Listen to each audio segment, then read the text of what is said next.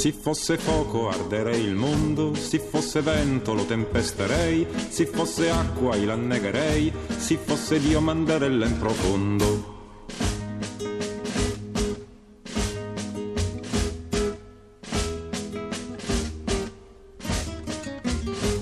Fosse papa stare all'orgiocondo, tutti i cristiani imbrigherei, se fosse imperator sa che farei, a tutti mozzerei lo capo a tondo, se fosse morte andrei da mio padre, se fosse vita fuggirei da lui, similemente faria da mia madre, se fosse cieco comissone fui, torrei le donne giovani e leggiadre, e vecchie lai della serei altrui.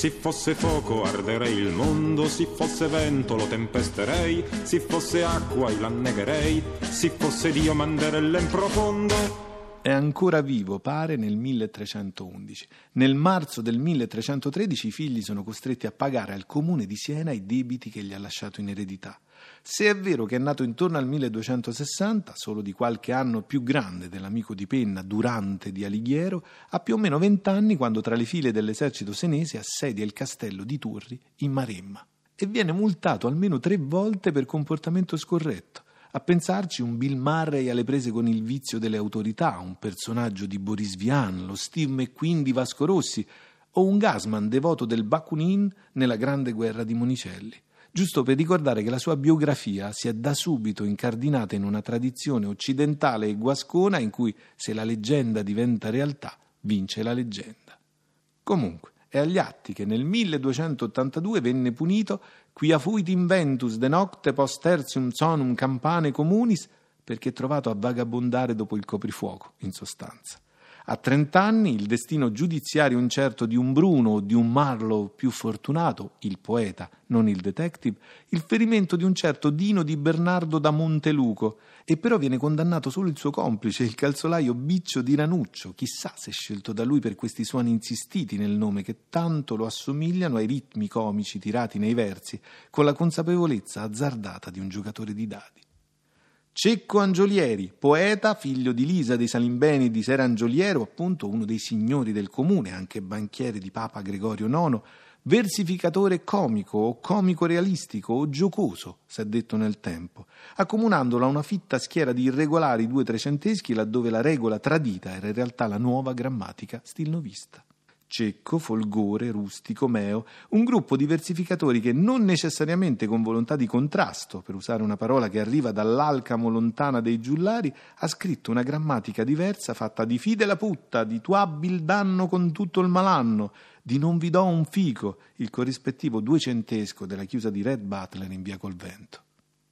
e ha contrapposto nel tempo, perché di una vera e propria grammatica si tratta, all'onestà, alla gentilezza delle donne angelo, delle beatrici venute dal cielo in terra a miracol mostrare, l'umanità senza riserve di una becchina che non ha paura di rispondere che vuoi falso tradito, che vuoi da me traditore bugiardo, allo spasimante che la chiama amore.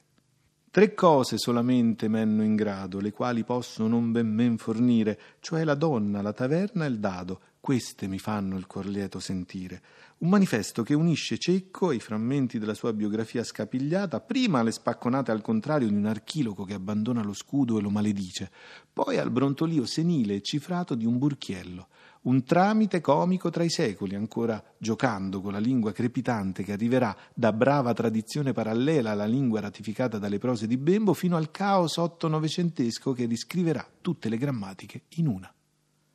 L'ingiuria, il vituperio, il contraltare necessario della lirica cortese e delle future tessere petrarchiste, l'incendio del mondo e le risa, magari date impegno per la troppa povertà, l'apologia dello sperpero e del presente immediato contrapposto alla nobiltà eterna della schiavitù d'amore. Tutte voci e istanze che presto sarebbero confluite in certi modi e in certi toni nella grandezza irreparabile dell'inferno dantesco le terzine subito tanto famose da incarnarsi in didascalia al di sotto della maestà di Simone Martini nel cuore del palazzo pubblico di Siena. Sì, a pensarci dalla distanza sfinita del XXI secolo, molti di quei rimatori uniti dalla storia alla sorte spicciola dei loro personaggi, l'oscuro Simone insieme con Ciampolino, Migo e Mino di Pepo come Meo de Tolomei, a ricordarli per secoli spersi tra le pieghe della raccolta dei sonetti di Cecco e solo a fatica ritrovati da poco in un nome proprio, ecco che ci rallegra di più vederli incitare il loro capo scuola, che ora che il tempo è trascorso, la figura di Cecco testimonia di quelle grammatiche ostinate e contrarie più di chiunque altro di loro, a ingaggiare singolar tenzone con il padre e il maestro, che durante di Alighiero poi sarebbe stato. E se di un sonetto di Cecco in risposta a Dante ci dispiace pensare alla scomparsa della poesia di partenza, comunque ci fa ridere la forza gradassa di chiudere l'ultima terzina, mentre ricorda all'amico un esilio comune, solo di fratto, se ho soffatto romano e tu lombardo, con lo splendore sanguigno e fanfarone dei John Bluto Blutarski di sempre. E se di questo vuoi dicere piue, Dante Alighieri io t'averò a stancare, che ho solo pungiglion e tu sei il bue.